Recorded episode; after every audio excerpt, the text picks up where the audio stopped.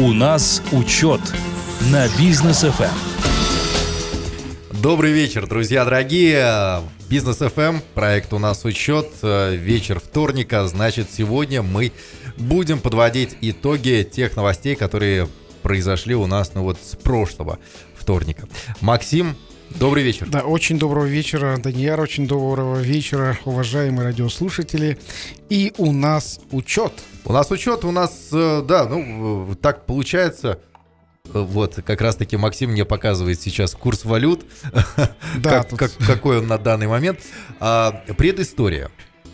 Мы с Максимом, когда обсуждали ТИС, трехфакторную э, вот эту вот систему да. э, по э, выходу на НДС, да, она для этого предназначена там, мы тогда обсуждали, я спрашивал у Максима, вот по ТИСу там можно до 380 миллионов тенге э, оборот э, компании э, там совершать, и никакого НДС не будет.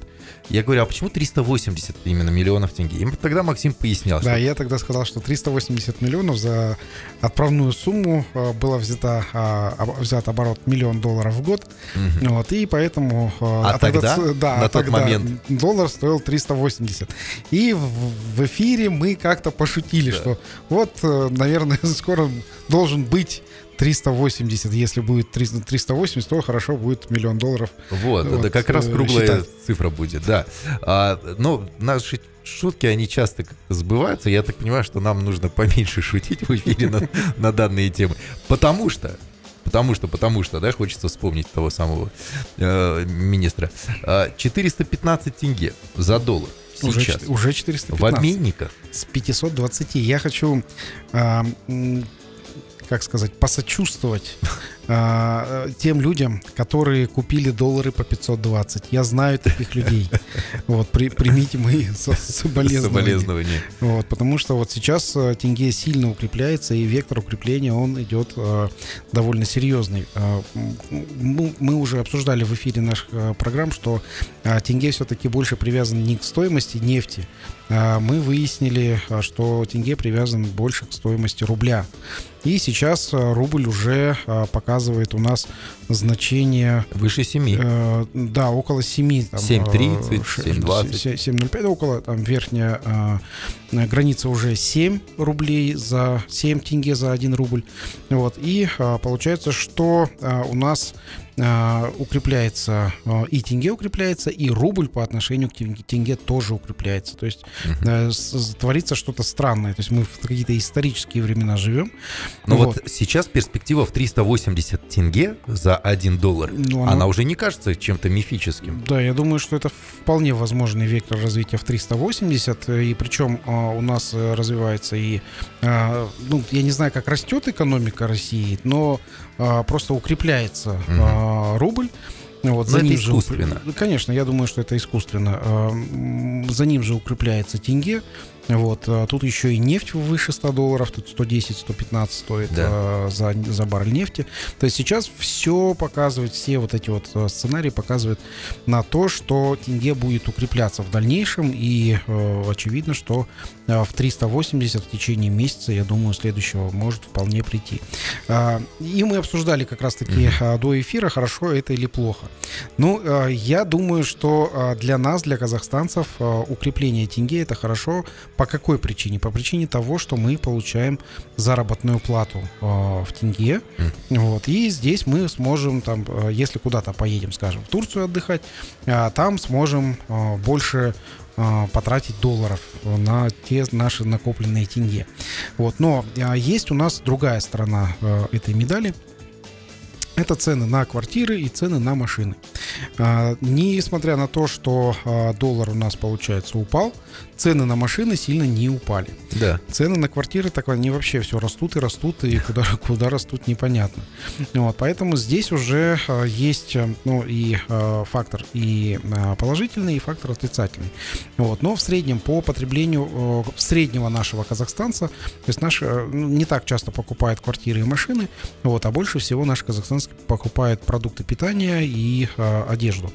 Вот. А продукты питания э, так, так сложилось, что а, в основном мы, а, да, мы производим, вот, но значительную часть продуктов питания и одежды мы закупаем из-за границы. Угу. Частично мы закупаем из Турции, но и частично мы закупаем из Российской Федерации. Так вот, если мы говорим по взаимоотношению с Российской Федерацией, то российские товары для казахстанцев сейчас уже подорожали на там условно на 15%. Вот, и здесь мы получим на как минимум 15% удорожание на российские товары.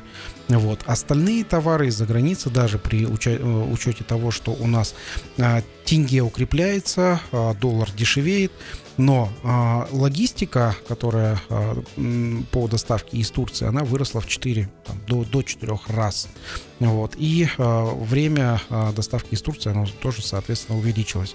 То есть сейчас уже стоят а, пробки по, а, на а, границах пропуска а, угу. к Казахстану. Почему? Потому что все поехали по по одному коридору сюда, в объезд Российской Федерации и Беларуси.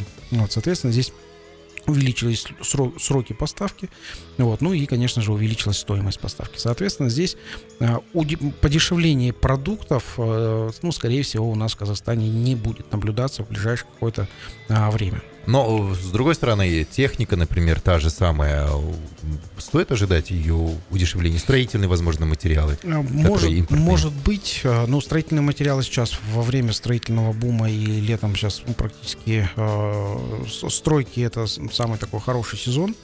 Угу. Вот, соответственно, здесь я думаю, что не будет э, падать какие-то строительные материалы в цене. То есть было кратковременное э, падение на э, металл. Вот, но здесь сейчас, скорее всего, не будет падать цена. Угу. Вот. А техника, которая завозится из-за рубежа, а, ну, тоже за счет э, курса а, доллара она подешевеет э, в тенговом эквиваленте там за рубежом, но за счет дорогой а, логистики и доставки, я думаю, что здесь не будет такого очевидного подешевления. подешевления. Да. А что касается вот государственного бюджета, Понятное дело, что живем мы в основном за счет а, экспорта нефтепродуктов, газа за рубеж. Продаем в долларах. Продаем в долларах. А, конвертируем сюда в тенге. И, соответственно, тенге крепкий, его меньше становится Тут... в бюджете. Вот ну и в нацкомпаниях в нефтяных, да? Да. Соответственно, да, да. вот здесь э, бюджет страдает, соответственно, огромное количество людей, которые работают в бюджетной сфере, ну, с ними что будет? Ну, про бюджетную сферу. Э, президент э, дал поручение сократить э, сотрудников бюджетной сферы на 25%. То есть в этом направлении сейчас все идут, ну и как обычно идут. Я точно не знаю, но я подозреваю, как будет сделано. Есть бюджетные организации, будут создаваться какие-то дочки-внучки этих угу. бюджетных организаций, туда переводиться э, персонал будет, и по сути будет, как это будет выглядеть, персоналов в бюджетных организациях действительно 25% меньше, а все эти 25% в дочках, внучках э, будут распределены. Ну, это наша такая казахстанская традиция создавать э, разные э, компании, э, подотчетные разным э, квази, квази-компаниям, госкомпаниям, вот, для своих родственников, племянников, чтобы они там были начальниками, вот кто-то там тоже будет подчиненными и бюджет выделять на, на содержание этих компаний. Такие корпоративные родственники. Кор- да, корпоративные родственники, да, к сожалению, это у нас еще это не искоренилось, но я думаю, что в ближайшее время э, у нас все-таки от этого э, избавиться. И э, тот вектор, который задал э, глава государства, это довольно положительный вектор. Вот мы были с, э, на встрече с э, Касымжамарским Ильичем Такаевым да, в прошлый четверг. Я вот, кстати, хочу вот эту тему отдельно выделить, да, да, да. потому что э, Максим как тоже раз, был на этой встрече. Вот сейчас, пока мы говорим про валюту э, и тема свежая, э, предположения наши – 380, что? давай предположим, что э, в 380 мы придем в течение там одного-двух месяцев. Э, это, это действительно предположение методом э, пол-палец потолок 3P. Да. Есть такой у нас э, метод. Вот. Но э, вот сейчас мы живем вот последние два года. Э, так, вот 20 21 22 да, уже два больше, года. Больше, больше двух лет мы да. уже живем вот по, по методу пол палец потолок. Мы совершенно а, не знаем, как прогнозировать свои а, ну, свою жизнь, мы не знаем, как прогнозировать экономику, мы как, как бизнесмены просто наши прогнозы сокращаем до одного-двух месяцев, и это наш вот краткосрочный прогноз. Длинный прогноз, который у нас там стратегический прогноз, это раньше это мы загадывали пятилетку, сейчас у нас стратегический прогноз, наверное, один год. Да, это, это, это, это действительно... И, те, по стратегии прям выжить. Те, кто умудряются вот эти вот э, стратегии выстраивать, мне кажется, это просто гуру бизнеса сейчас да, на да. целый год. А, окей, понятно. Значит, 380 это в ближайшей перспективе. Посмотрим, что будет дальше с э, долларом. Вот, ну и с тенге, естественно, да, потому что все ожидают сейчас э, пока крутое пике, но двигатели работают, и будет потом взлет у доллара. Причем ну, очень мощный. Вполне возможно. Вполне, возможно. вполне это возможно, и это тоже нельзя исключать. А на чем это будет основано, поживем увидим. Ну, хотя, а если вот про доллар мы говорим, э, то э, в долларов было напечатано довольно большое количество. Вот, довольно большое количество долларов было напечатано. Э, ну, за последние мире, два года да. только сколько-то, почти 10 триллионов. Да, и, собственно, здесь уже доллар будет обесцениваться, и, может быть, косвенно мы видим последствия вот этого большого количества напечатанных долларов. Ну, хотя он укрепляется. То есть соотношение к евро, оно максимальное за последние да, года. Ой, прям страшно за этим наблюдать. А, дорогие друзья, давайте немножко дыхание переведем. А, короткая пауза на бизнес FM. Эм. После вернемся и будем уже обсуждать а, встречу президента с бизнес-сообществом, где, кстати, Максим Барышев тоже присутствовал.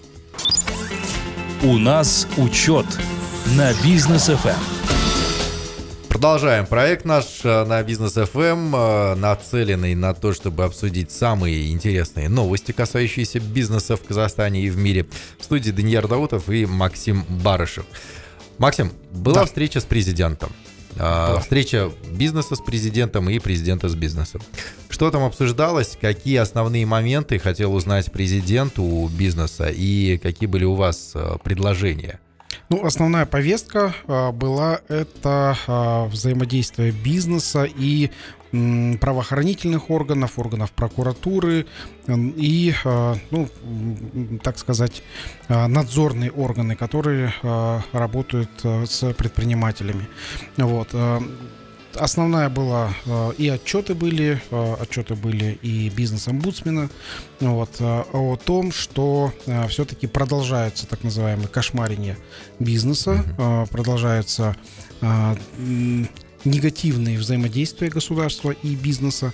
Вот. И на что а, Ксамжамар Кемилич дал конкретные поручения разобраться и а, как теперь будет у нас выстроено взаимодействие а, бизнеса и, скажем, прокуратуры. Угу. Для того, чтобы прокуратура защищала бизнес, то есть, ну, сейчас уже прокуратура защищать бизнес должна.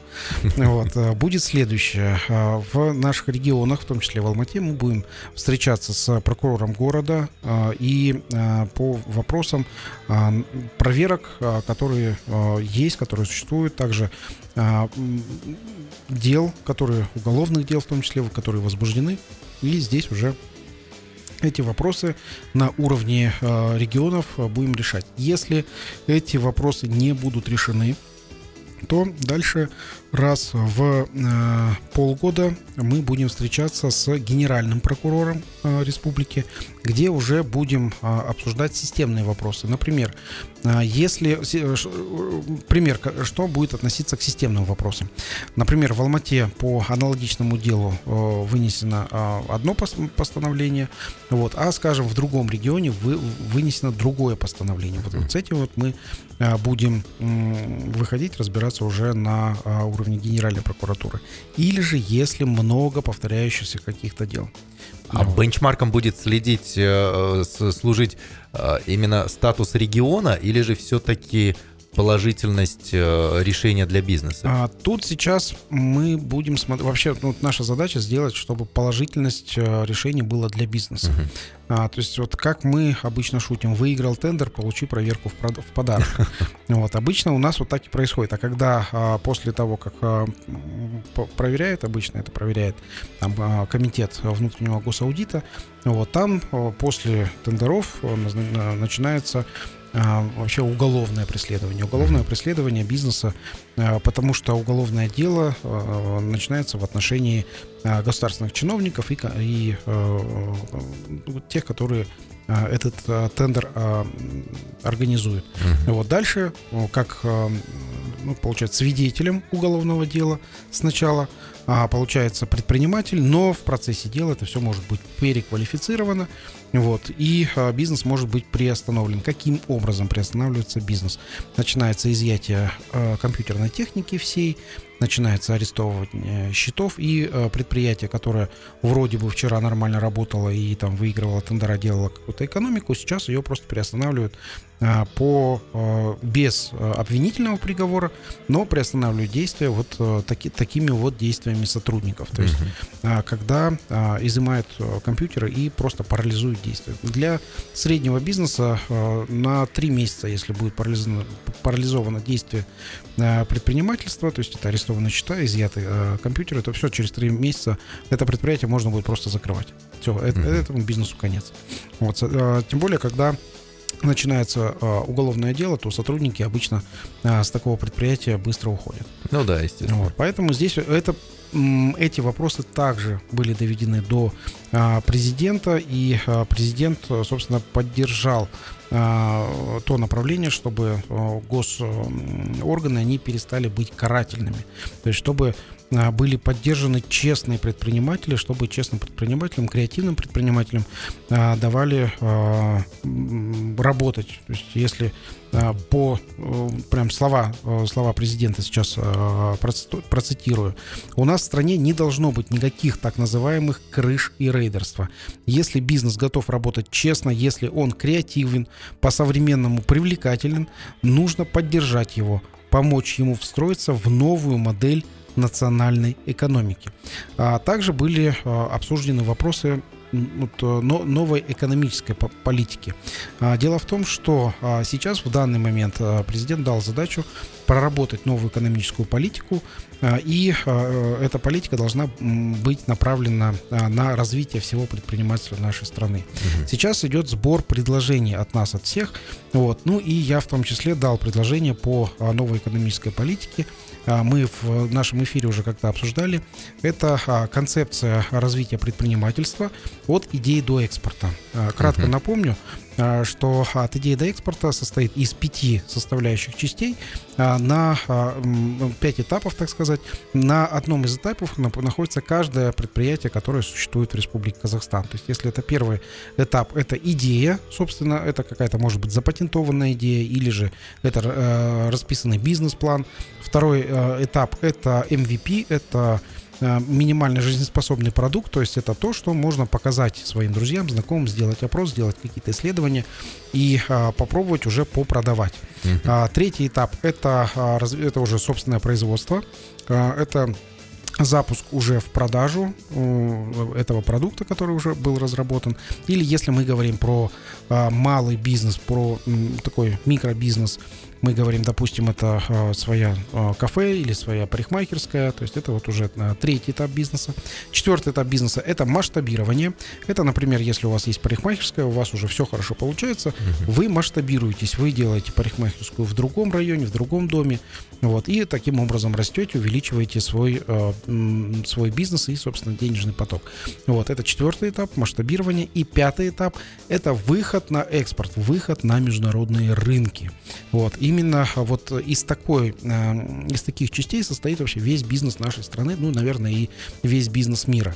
И независимо от размерности предприятия, то есть это может быть малое, среднее или крупное предприятие, а, задача государства должна быть э, перевести из э, нижестоящего этапа развития бизнеса в вышестоящий. То есть если, например, у вас есть уже производство, то вам необходимо, чтобы государство так выстроила свою экономи- экономическую политику, чтобы вы из э, производства могли перейти в масштабирование или же сразу перейти на экспорт. Угу. Вот такие вот э, задачи.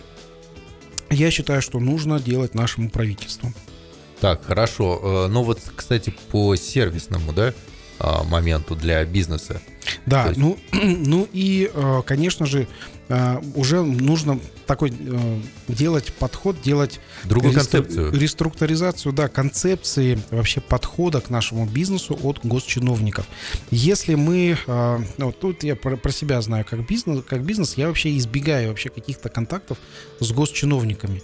Вот. Ну и я думаю, что госчиновники к бизнесу относятся примерно так же. Они, э, ну, много, вот сейчас опрос мы как раз-таки с учетки заделаем э, э, насчет э, взяточничества в госорганах. Где больше всего берут? Да, где, где больше всего Ну, в основном это берут. образование, культура там, и так далее. Вот, ну вот именно при э, контактах с, с бизнесом. Так вот, э, тоже еще один э, концепт, ну там тезисы, которые были предложены в администрацию президента, которые я предложил, это нужно переходить в э, так называемый сервисный подход к государственному управлению. Mm-hmm. Что такое сервисный подход? Это когда а, предприниматель приходит в а, необходимый государственный орган, и государственный орган его не гоняет по всяким ну, там, бумажки собирать, еще что-то, а этот сам государственный орган помогает предпринимательству. Например, вот мы тоже а, обсуждали на встрече с Константином Маркемовичем Такаевым а, вопрос предоставления земли. Угу. Вот. Э, земли... Э, предпринимателям. Ну, предпринимателям, да. Э, как, как все это происходит? Например, сейчас как бы земли нету, но если ты где-то будешь участвовать на каких-то там тендерах, то можно землю найти. Вот. А предприниматель, который имеет хороший инвестпроект, который готов а, вложиться, ну, предпринимателю необходима инфраструктура, привести, например, там газ, электричество, а, асфальт, проложить к его участку, где он будет что-то строить, свой там а, завод, например. В настоящий момент ничего такого не происходит. В настоящий момент предприниматель построит завод и еще и инфраструктуру должен к этому заводу притянуть. Вот. Это в корне неверно. При сервисном подходе здесь я считаю, что будет следующим образом. Предприниматель, который готов вкладывать в э, завод, фабрику. Вот. Он э, согласует э, мощности, он согласует э, необходимую инфраструктуру, и все, государство эту инфраструктуру ему подает. Со своей стороны этот предприниматель должен э, построить, собственно, этот завод и его запустить. Uh-huh. Вот. Государство в следующем случае, после запуска этого завода, должно э, организовать выкуп продукции, которая производится на этом заводе. Но обеспечить сбыт предпринимателя. Конечно. Вот. И в этом случае, когда вот будет обеспечен сбыт, тогда уже начнется а, ну, сервисный подход, будет все работать, будет э, ну, работать как часы, и иностранные инвесторы э, будут к нам приходить. Но самое важное, самое главное, наши казахстанские инвесторы, которые э, обладают деньгами, они будут строить дополнительные заводы, они будут расширяться, они будут верить в нашу страну вот, и вкладывать сюда, внутрь Казахстана. То есть никуда куда-то, э, не, не покупать где-то замки и дворцы э, в, в той же самой Европе. А по цене замка в Европе здесь можно построить там один-два хороших завода. Вот, поэтому я думаю, что предприниматели, которые э, поймут, что э, будет сервисный подход от государства, они э, будут инвестировать сюда, в, вовнутрь Казахстана. Ну и обязательно должно быть безопасно ведение бизнеса, э, чтобы хороший бизнес ни в коем случае не начинали там э, отжимать или залезать в долю этого хорошего бизнеса. Здесь уже э, должны работать именно э, государственные органы и прокуратура, и Министерство внутренних дел, вот, и другие государственные органы, они должны будут работать э, с целью, вот опять же, сервисной целью помочь предпринимателю э, его э, развить. То есть здесь мы говорим о том, что лучше сохранить одно предприятие, чтобы оно продолжить, продолжило работу, чем открывать новых пять предприятий примерно таких же. Так, понятно, хорошо. А косвенно мы задели тему, но хочется ее все-таки развить. А, процесс дебюрократизации. Президент об этом говорил, что бумажки нужно убирать, потому что как только предприниматель приходит в госорган, его заваливают целым списком бумажек, которые нужно собрать, и причем из органа в орган ты постоянно одни и те же бумажки собираешь. А, Оскомина набила такую, что можно утонуть в ней. Да, вот при сервисном подходе э, госуправления как э, должно вы, как это должно выглядеть. То есть вот эти вот бумажки, во-первых, должны быть все в электронном виде. Там 100% процедур должно быть оцифровано, они должны быть в электронном правительстве. 100% mm-hmm. процедур, которые связаны с взаимодействием государства и бизнеса. Хочу сказать пример в отчетах. А, мы, предприниматели, сдаем отчеты, бухгалтера знают, может быть, не все предприниматели знают отчеты, но бухгалтера а, знают, какие отчеты, какие сложности в этих отчетах. То есть мы, например, а, стат отчеты. Есть э, так называемые выборки. Mm-hmm. То есть, например, работаешь, ты работаешь, и бабах, внезапно ты попадаешь в выборку. По каким критериям, как, почему. Но тебе внезапно нужно этот отчет сдавать. А ты смотришь этот отчет, этот отчет похож на то, что ты уже сдавал там в налоговую. То есть, например, там что-то mm-hmm. по труду, по количеству там персонала. Вот. И э, ты берешь эти цифры из налоговой, э, загружаешь в стат, в стат сдаешь. Вот. А при сервисном подходе что будет? Э, если стату необходимо, э, необходимы данные, необходимы те э, там, список сотрудников или количество сотрудников или средняя заработная плата по сотрудникам, то стат он не будет обращаться к предпринимателю, вот, а он будет обращаться в так называемый э, Data Lake, Data Lake — это озеро данных, это больш, большое количество данных, которые находятся в одном месте в, на серверах, и дальше уже из э, этой э, большой э, даты, большого массива данных можно делать какие-то стратегические предположения, uh-huh. измерения, то есть и статистические данные, они, конечно же, там будут.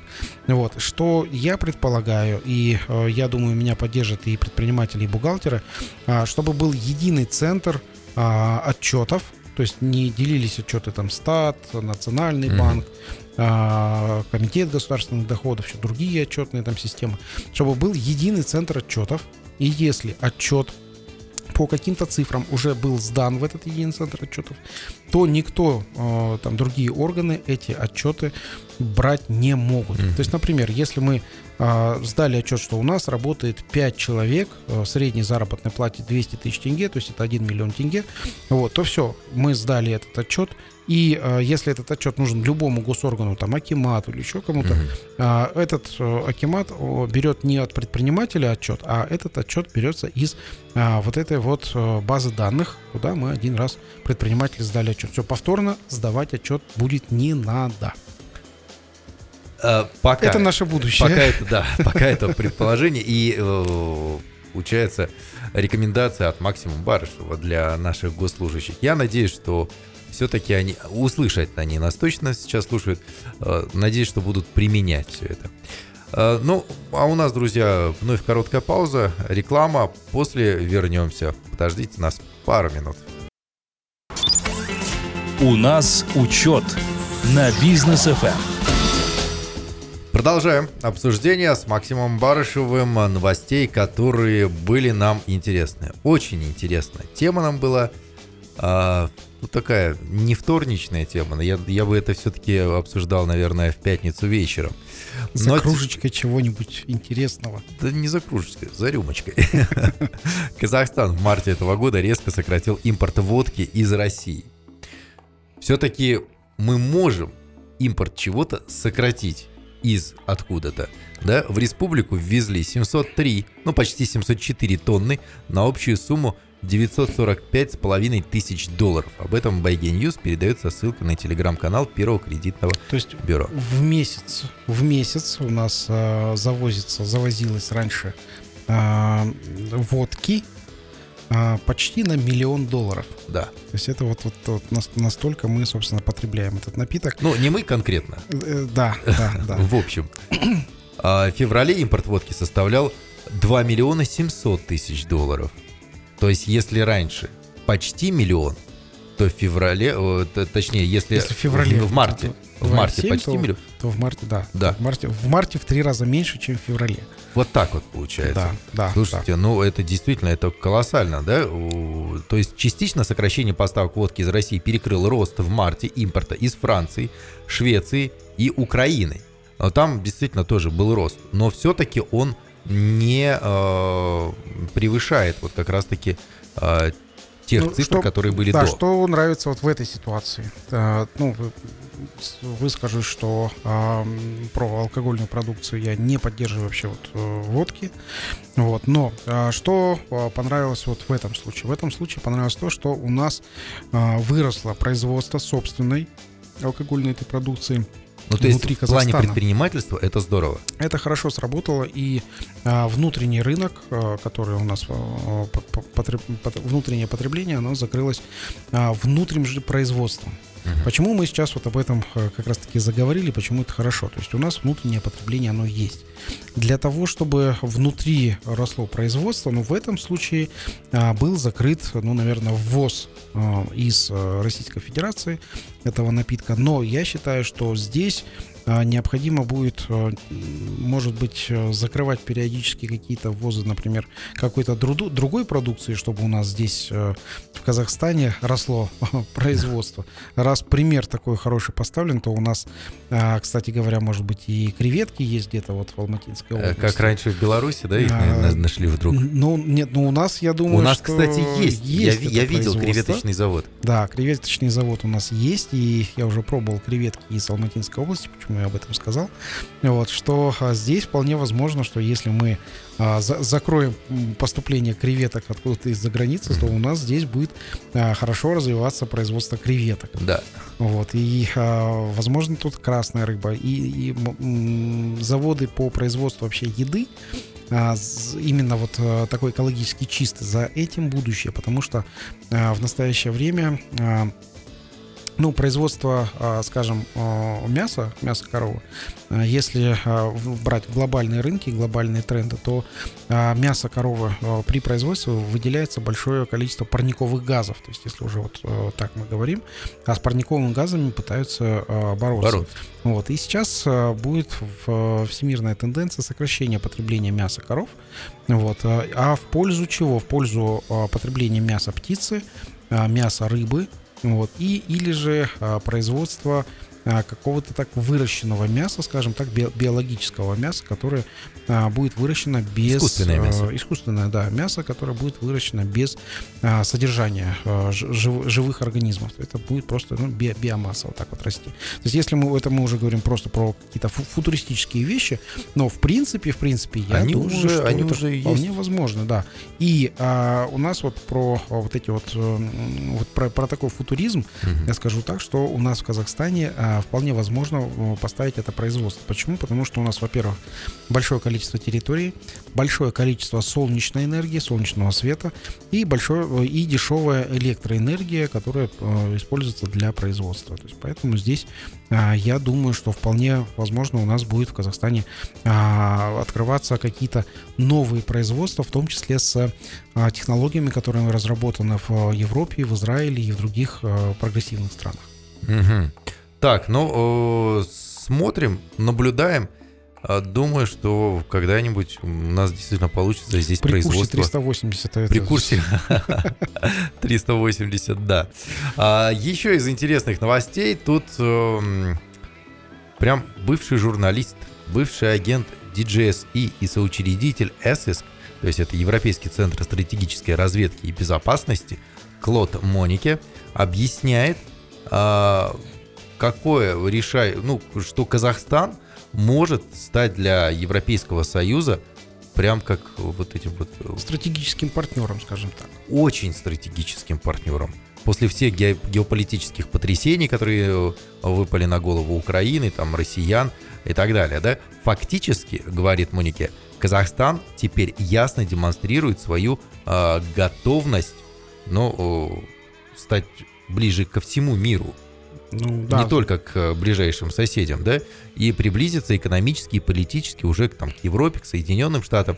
И он говорит о том, что нужно сейчас действительно э, как-то Казахстан задабривать самому Европейскому Союзу для того, чтобы вот этого стратегического партнера в нашем лице не терять в Центральноазиатском регионе. Да, Насколько это нам будет выгодно если, экономически да, и для бизнеса? Начну с того, что вот Клод Моники а, он э, ну, а, агент Европейского центра стратегической разведки и безопасности. То есть, когда вот такие вот э, люди говорят это про разведку и безопасность, сразу же э, создается впечатление, что за, за нами следят и э, вот в этом случае немножко опаздывают. Вот. На самом деле Казахстан давно э, построил разновекторную э, э, свою политику и направление э, друж, дружбы со всеми странами. Это было построено еще при э, Нурслане Бешиче Назарбаеве. Вот. И э, в том числе, э, в числе этих таких вот проектов, которые э, как развивает дружбу между э, странами и стратегическое партнерство, э, был сделан проект Западная Европа, Западный Китай, по которой ну, должны передвигаться довольно большое количество грузовиков, но сейчас из-за пандемии все-таки количество грузовиков сокращено. Ну и а, в э, Западная Европа, Западный Китай э, по этой дороге можно не только э, пускать, скажем, грузовики, но и пускать путешествующих людей. У нас в Казахстане довольно большое количество и архитектурных памятников, и исторических памятников, и есть очень хорошие природные заповедники, куда можно, можно будет ездить. Так вот, да.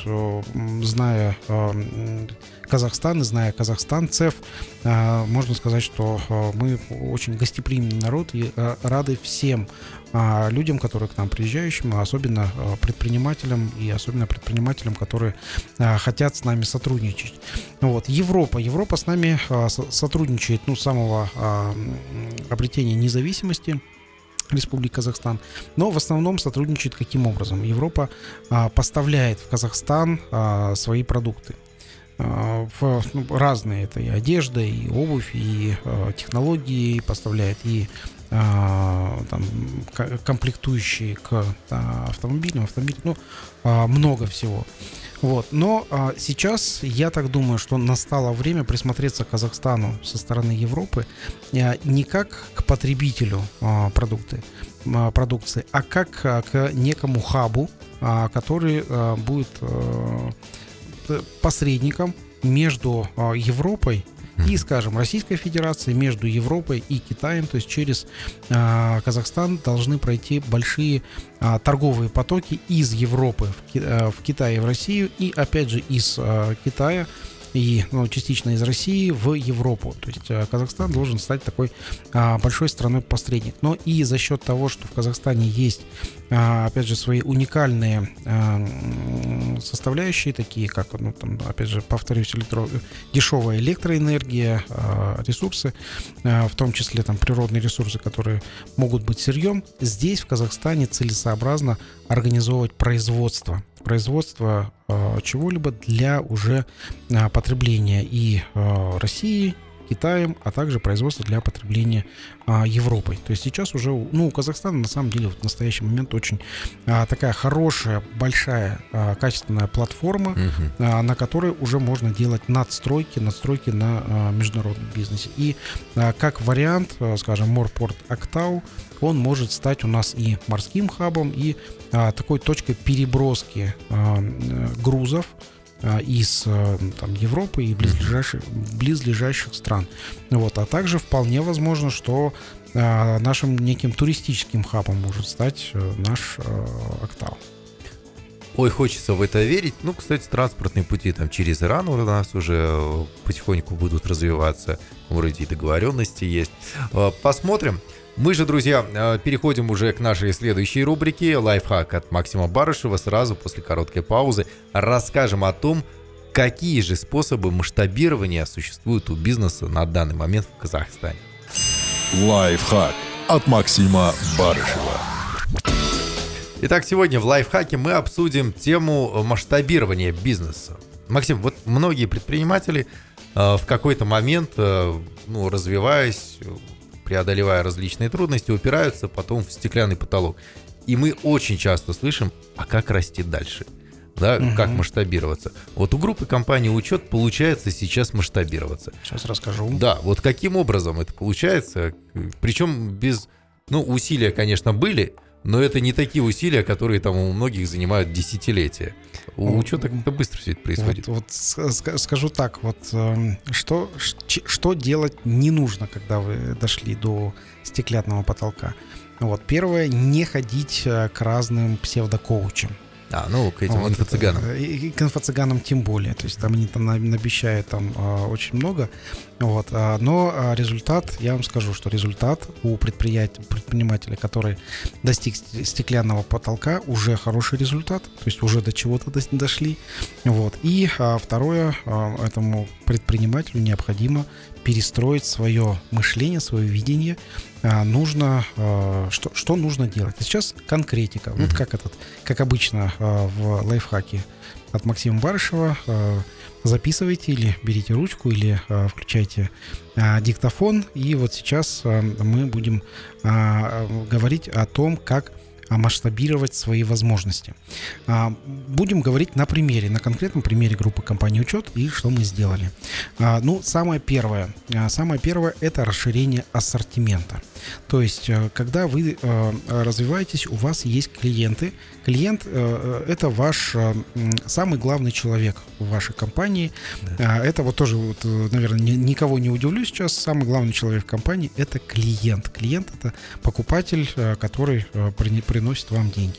Так вот, этому клиенту нужна не только ваша продукция, но и какая-то другая продукция, в, которая связана с его образом жизни.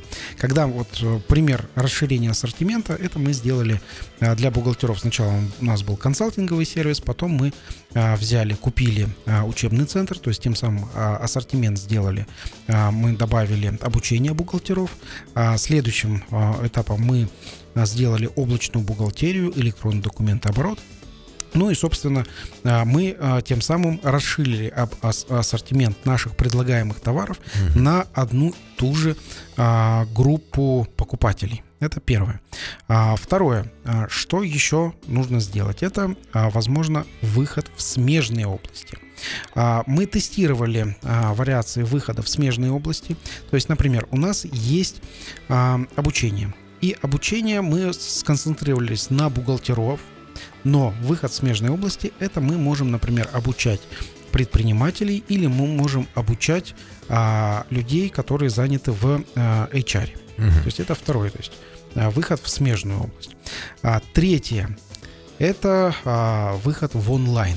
Если ваш бизнес а, уже связан с торговлей, с продажами, а, то вам а, необходимо изучить площадки, торговые площадки, которые есть, вот, и начинать торговать своим товаром уже в онлайне, где-то даже не в пределах Казахстана, то есть мы, я не буду называть эти торговые площадки, где, ну, через что можно а, торговать. Вот, но а, обратите внимание на а, рынок онлайн. Даже возможно выйти в онлайн через а, социальные сети и начать продавать уже оттуда. Вот, то есть это тоже будет а, таким хорошим а, подспорьем а, для развития, то есть для пробивания так называемого стеклянного потолка. Следующее, это вам необходимо сделать сеть филиалов.